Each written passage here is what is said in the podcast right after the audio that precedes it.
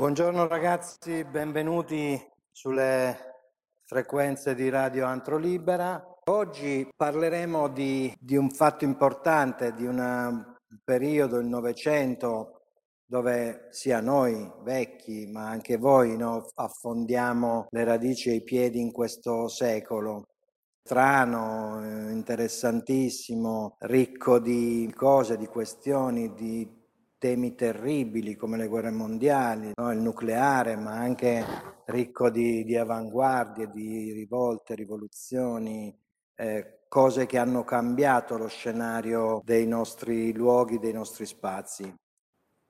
Parleremo di questo tema proprio del piano della pubblicità, del privato e della privatizzazione del pubblico e vi ricordo che la nostra impostazione nasce proprio dal guardare agli spazi, alle cose del, del mondo che ci circondano attraverso questi, queste due parametri, queste due sfere del pubblico e del privato, come due mondi che nascono, si formano in, in certi periodi, li, li vedremo, impareremo a conoscere l'esegesi di questi mondi e di come questi mondi poi si incrociano, si intersecano eh, fino a contaminarsi mh, proprio in questo aspetto che noi riconosciamo come una pubblicità del privato e una privatizzazione del pubblico e che attengono molto diciamo alle, alle nostre, ai nostri nuovi spazi, a quelli che attraverso delle definizioni semplici ma eh, che possano dare il senso di questa mh, contaminazione e che fanno, danno luogo a nuovi luoghi, c'è questo signore che mi piace presentarvi, è, è Jürgen Habermas. E Habermas che è un sociologo, un, un filosofo, è, è interessante perché lui disegna questo passaggio dalle società primitive alle società complesse. L'altra volta dicevamo l'antropologo che va nelle comunità più sperdute del mondo, è un lavoro abbastanza semplice, quello di confrontare le altre culture con la propria, i costumi, gli usi, no? le modalità di convivenza e poi raffrontandole riesce a leggere e a dare una visione di quella comunità primitiva. No? Eh, leggere la comunità, le società complesse abbiamo detto che è un ruolo difficile, ma noi, voi giovani designer, eh, abbiamo proprio la necessità di essere degli antropologi designer, degli etnologi che guardano le cose del mondo e che da queste cose trovano ispirazione e danno senso propria, al proprio agire. Ecco, eh, Habermas dice nelle, ne, nelle prime, quindi nelle società primitive, i rapporti sociali sono basati sulla sul tema del, della struttura del clan fa- familiare e quindi le norme che il gruppo si dà eh, costituiscono proprio quella difesa contro gli attacchi esterni, no? di agenti esterni che possono essere altre culture, altri clan che ne minacciano la sopravvivenza. E quindi in questo senso il sistema morale eh, non è distinguibile dalla legge ed è proprio si fonda sul fatto che la legge e legge morale. Mentre poi appunto nelle, nelle sue affermazioni Habermas nel passaggio alle società complesse legge il sistema morale come qualcosa che si separa dal, dal sistema della legge e non dipende più dalle regole del clan familiare, ma viene affidato all'apparato dello Stato. Ora, questo è un aspetto mi direte perché ci racconta questo? Ma perché questo farà parte un po' della nostra storia. Noi i nuovi spazi, le nuove specie di spazi che andremo a leggere, questa commistione di pubblico e di privato, lo leggiamo come qualcosa di, di, di storico e nasce proprio dalla separazione dell'individuo con la società. Questo lo possiamo leggere e lo vedremo in questa presentazione in tanti aspetti. L'apparato dello Stato è qualcosa che per esempio nell'Ottocento interviene eh, in modo assolutamente eh, pesante nell'urbano, nelle città. Vedremo come le, tras- le grandi trasformazioni urbane ancora oggi riconoscibile nei, nei disegni urbani derivino da quella cultura della pianificazione generale delle città. Tutto si pianifica. Il, l'archeologo del sapere, quel Michel Foucault che abbiamo detto, è, è, uno che vede nella geopolitica, si sono costruite le, le istituzioni totali, no? Quindi, e noi siamo interessati da designer degli interni a questi temi qui. E vedremo come per esempio nell'Ottocento la, la legge non entra nella, nella casa, all'interno della famiglia, che è la cellula costitutiva dell'ordine sociale. Allora, questa cosa qui di, di questa separazione della, della, morale dalla legge è qualcosa che ci deve interessare. Io vi invito sempre, sempre ad ascoltarmi, insomma, con, a prendere delle, delle parole, insomma, ad essere dei, dei veri e propri ladri della, della, della, parola, del senso che si vuole dare a queste comunicazioni, eh, per, per prendere nota di quello che succede nella nostra società, nella nostra cultura, in quello che succede quotidianamente. E voi, per esempio, che dovrete diventare degli etnologi della rete, voi assolutamente dovete essere sempre connessi. Voi siete una generazione Z, ma ci deve interessare, dovete interessarvi della generazione alfa, che, che sono i 2010, voi do, dovete sussumere, acquisire, rubare dal, dal, dal, con lo sguardo, con le orecchie, con i sensi, con la vostra sensibilità e, ed essere antropologi designer, essere etnologi della rete, essere eh, dei geografi, cioè andare a costituirvi vostro, la vostra base di osservazione, la vostra cultura all'interno di, di, quelli che sono gli aspetti che sono di fronte a noi sempre. Eh, questo è importante proprio per, per dare eh, anche quel, quel, senso che, eh, e rinnovare il senso della, dell'attività del design. E, um, Habermas guarda il ruolo delle istituzioni in una nuova prospettiva, diciamo dialogico-emancipativa, è proprio in relazione alla crisi e alla legittimità che mina alla base le democrazie contemporanee e i meccanismi di formazione del consenso. Ora noi la, la, società, il consenso, le istituzioni, questi meccanismi devono essere anche fortemente alla base eh, del nostro agire. Pensate soltanto alla questione ecologica, no? di come non sia quasi più pensabile, possibile un agire che non tenga in conto la salvezza del pianeta. Cioè qualsiasi gesto, qualsiasi cosa compio eh, ha a che fare con, con la, una legittimità che in qualche modo mi deve arrivare da un consenso su un, su un prodotto, su un'idea di luogo, su un'idea di spazio. E, mh, la sua l'elaborazione filosofica di Habermas lo ha visto poi sempre impegnato in quella critica del metodo del conoscere oggettivamente. E infatti lui che considera il paradigma conoscitivo intersoggettivo quale elemento fondativo della, eh, della nuova ragione comunicativa.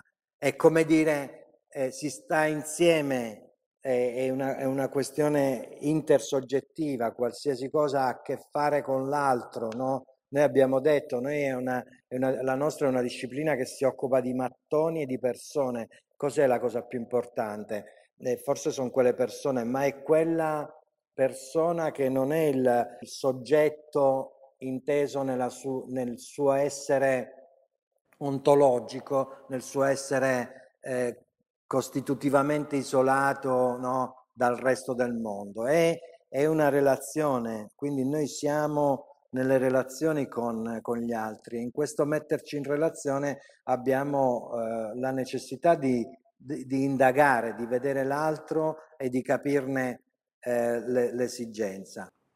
Ecco, questo diritto eh, incontra in qualche modo questa legge eh, che si separa dalla morale, incontra il tema della, dell'internazionalizzazione, no?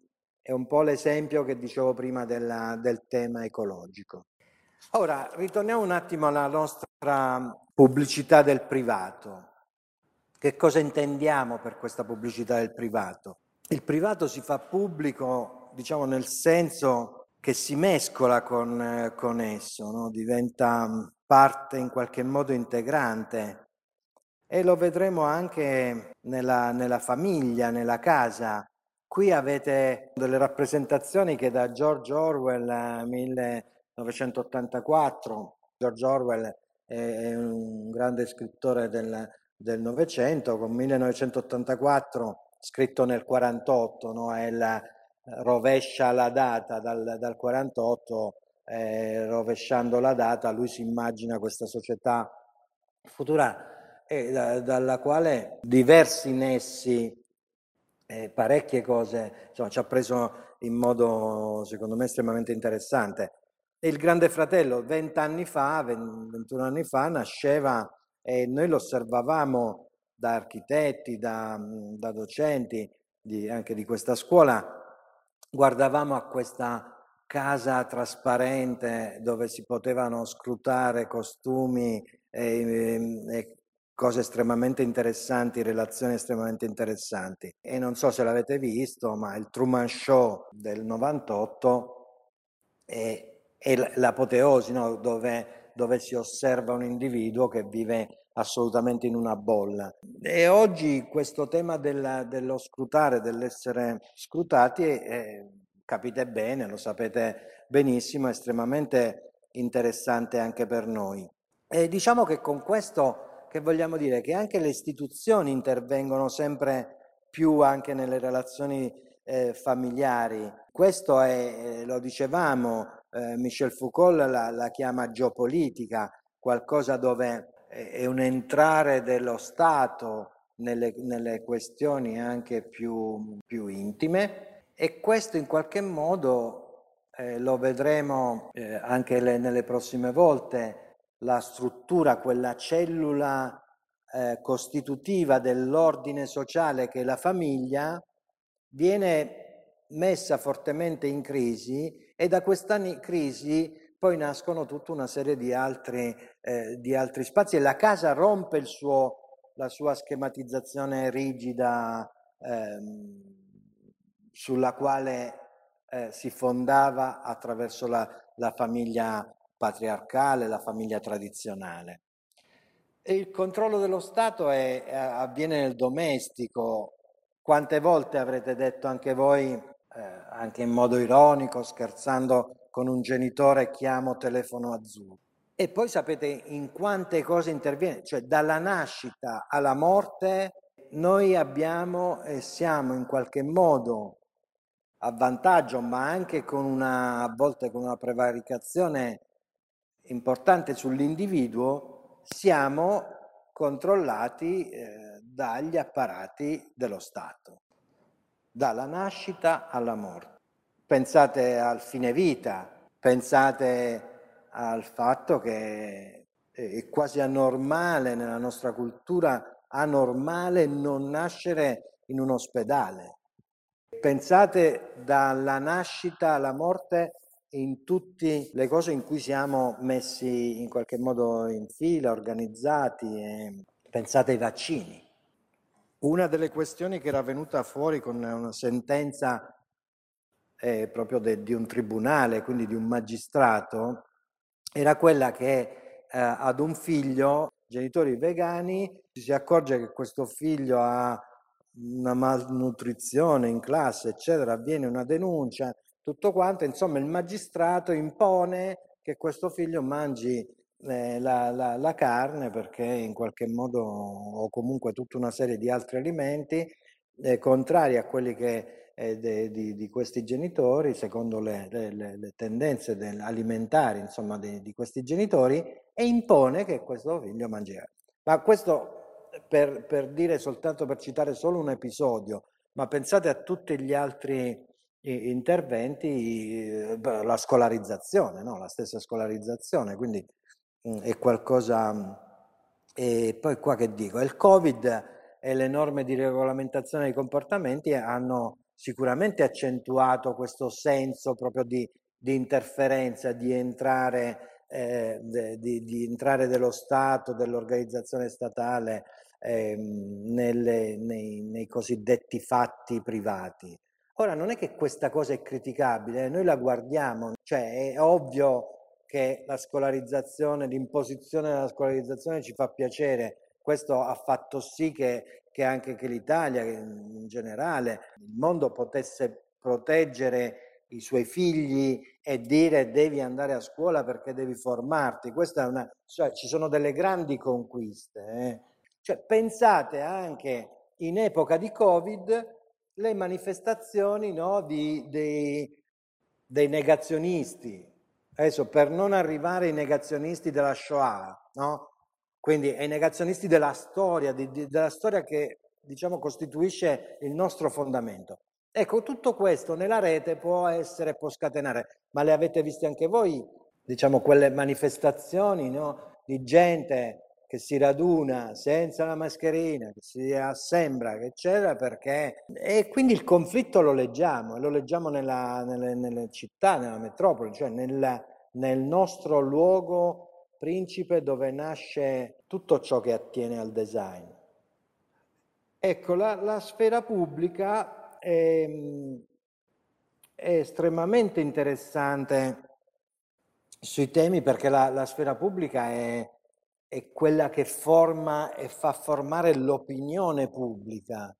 Noi spesso pubblicità adesso lo identifichiamo no, con gli spot pubblicitari, ma invece pubblic- quella pubblicità ha il senso proprio della formazione dell'opinione pubblica e che è il principio costitutivo delle società, cioè di rendere pubblico, quindi intendetelo in questo senso pubblicità, eh, non è lo spot.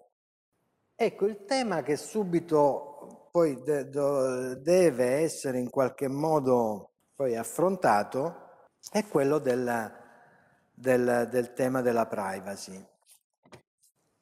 Quindi rispetto a diciamo, quello, quello spazio mh, fisico che si apre no, nelle, dalle, a partire dalle nostre case, con quelli che erano quei piccoli segnali che nascevano eh, intorno alla, alla, fine del Novecento ehm, delle tecnologie, quindi eh, il, eh, sicuramente prima ancora la televisione, ma di questo ne parleremo, ma erano i fax, le segreterie telefoniche, poi telefonini e infine il computer, cioè quelle cose piccolette che entravano nelle nostre eh, stanze e che attengono a quel grande momento che è tutta la rivoluzione informatica eh, di cui noi siamo eh, in questo passaggio no, anche epocale e, dove abbiamo avuto la possibilità di guardare il mondo da una stanza.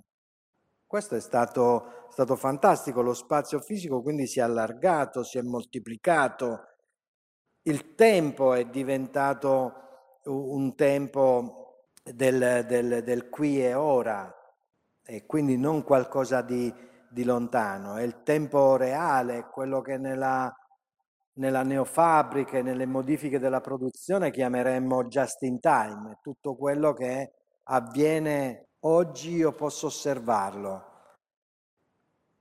E a noi ci facevano impazzire le cose che guardavamo prima eh, in televisione, poi attraverso i nostri dispositivi, ma che attenevano alle, alle, alle guerre, eh, alla guerra dei Balcani, alle guerre in Iran, in Iraq, le guerre del Golfo e poi il momento epocale ha, dove abbiamo svoltato il secolo in che in qualche modo rappresenta rappresenta l'inizio forse del terzo millennio, che è quell'11 settembre 2001 con il crollo in diretta delle torri gemelle. No? E noi eravamo lì ad osservare in diretta eh, quella, quella, ferita, quella, quell'architettura, quella, quella inviolabilità no? che su, sul territorio americano non c'è mai stata una guerra di, di invasione. Cioè, quindi eh, se volete, epocale per quello, oltre alla tragedia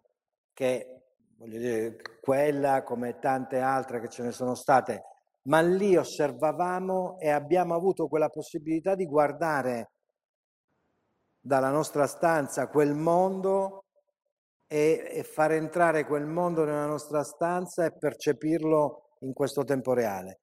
La rete è un po' questo. Però quello che poi, ed è per questo che poi dovete essere etnologi della rete, ma quello che diciamo tutto questo poi eh, impone è, è la questione della privacy. Quante firme sulla privacy, quanti accetto che fai da qualsiasi parte, ogni volta che entri in una pagina accetto, accetto, eh, entri in un ospedale privacy, la cura privacy, fai il telefonino, la scheda, la ricarica privacy privacy. Avete, cioè, ce l'avete bene in mente, perché a me sono cose che mi danno, continuano a dare il prurito, voi forse ci siete nani, non lo so, comunque ci siamo abituati, ormai firmiamo tutto, accetto tutto, i cookie, tutto, che ogni tanto non si sa bene neanche cosa siano questi cookie che dobbiamo accettare, eccetera, ma siamo pieni di questo. E poi che succede? Che tutte le notizie possono essere divulgate. Quindi capite bene lo, lo scollamento tra questo diritto alla privacy e poi lo scambio eh, no, eh, di numeri eh, che, che, potremmo definire astronomici di quanti sms, whatsapp, eh, email si, si generano miliardi, si parla, guardate i numeri poi diventano anche poco significativi, ma si parla di mezzo miliardo, no, di 500 eh, mila miliardi di messaggistiche, di cose nel mondo. Eh, si parla di sei ore di media al giorno a Milano passate davanti a un video. Secondo me sono anche poche. Io dico che francamente anche il video, le ore che ci passo io, quindi e vedo tutti, no? Anche in metropolitano, ovunque, ovunque si va, guardiamo un video, ma questo è sempre detto non con un'accezione negativa, eh, non voglio essere un parruccone, dire, però eh, diciamo, eh, per tornare mh, mm, alla nostra privacy, una cosa interessante, per esempio i social, ne, no, noi mettiamo, si postano le foto, si fanno le cose, i figli, i bambini, i gatti, i cani, ne facciamo i TikTok, voi no perché siete più grandi, ma forse un po' sì.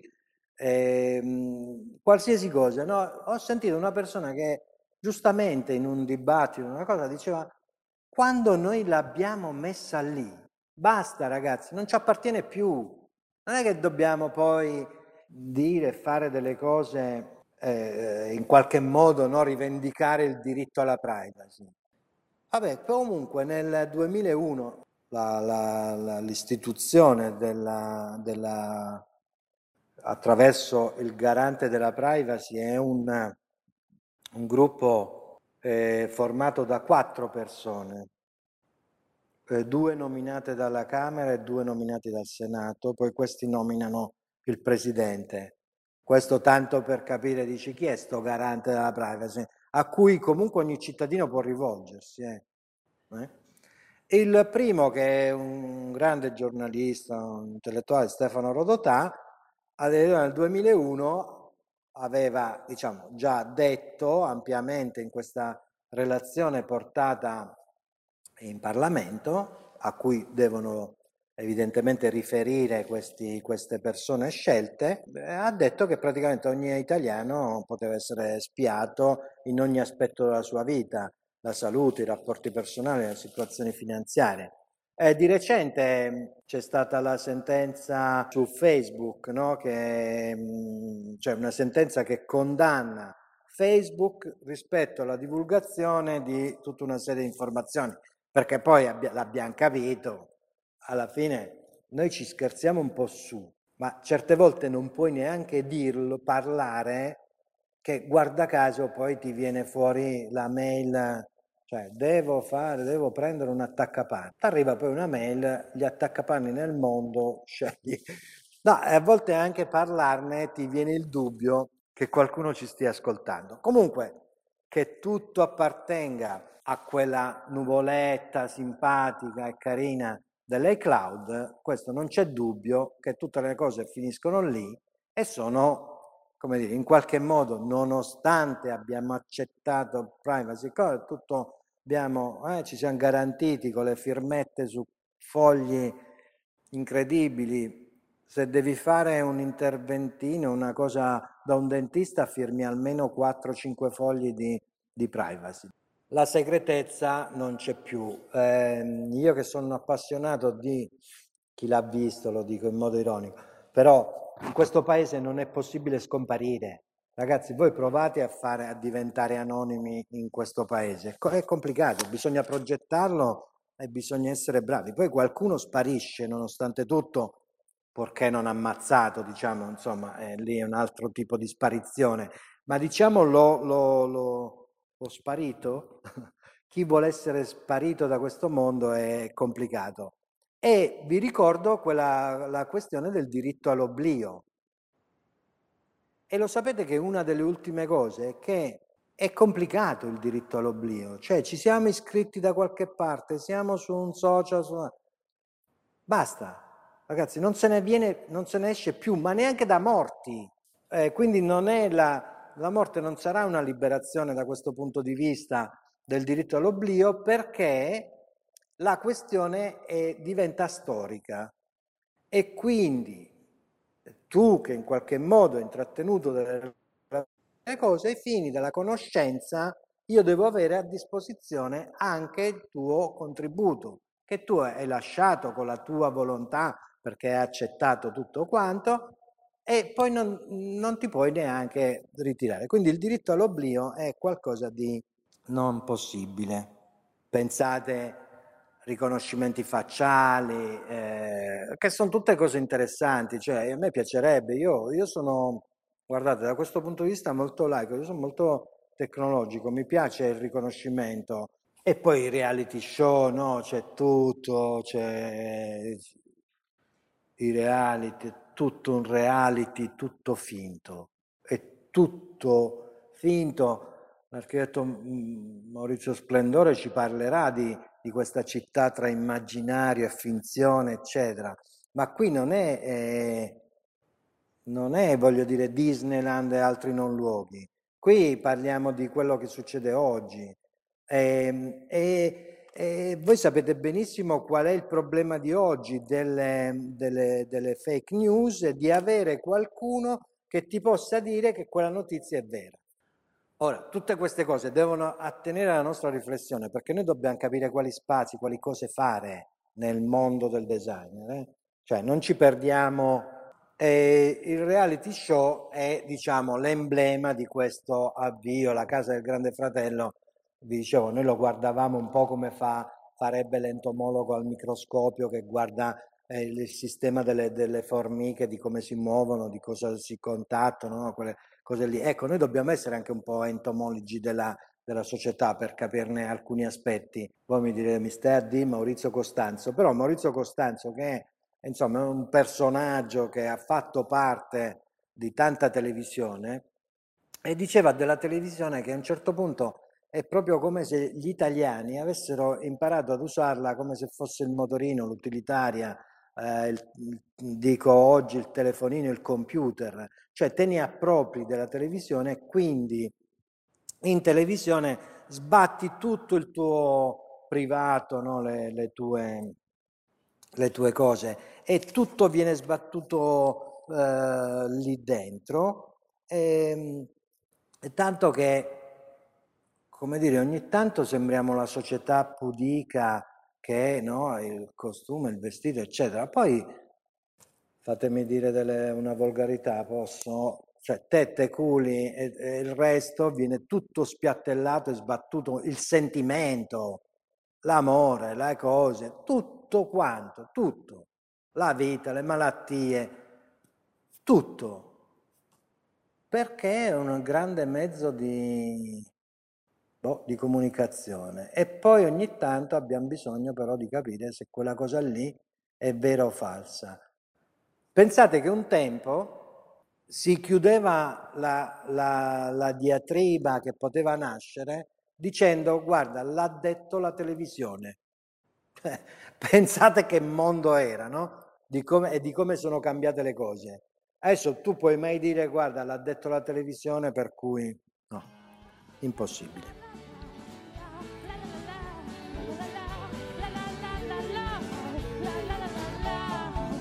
Radio si può scrivere, leggere o cucinare.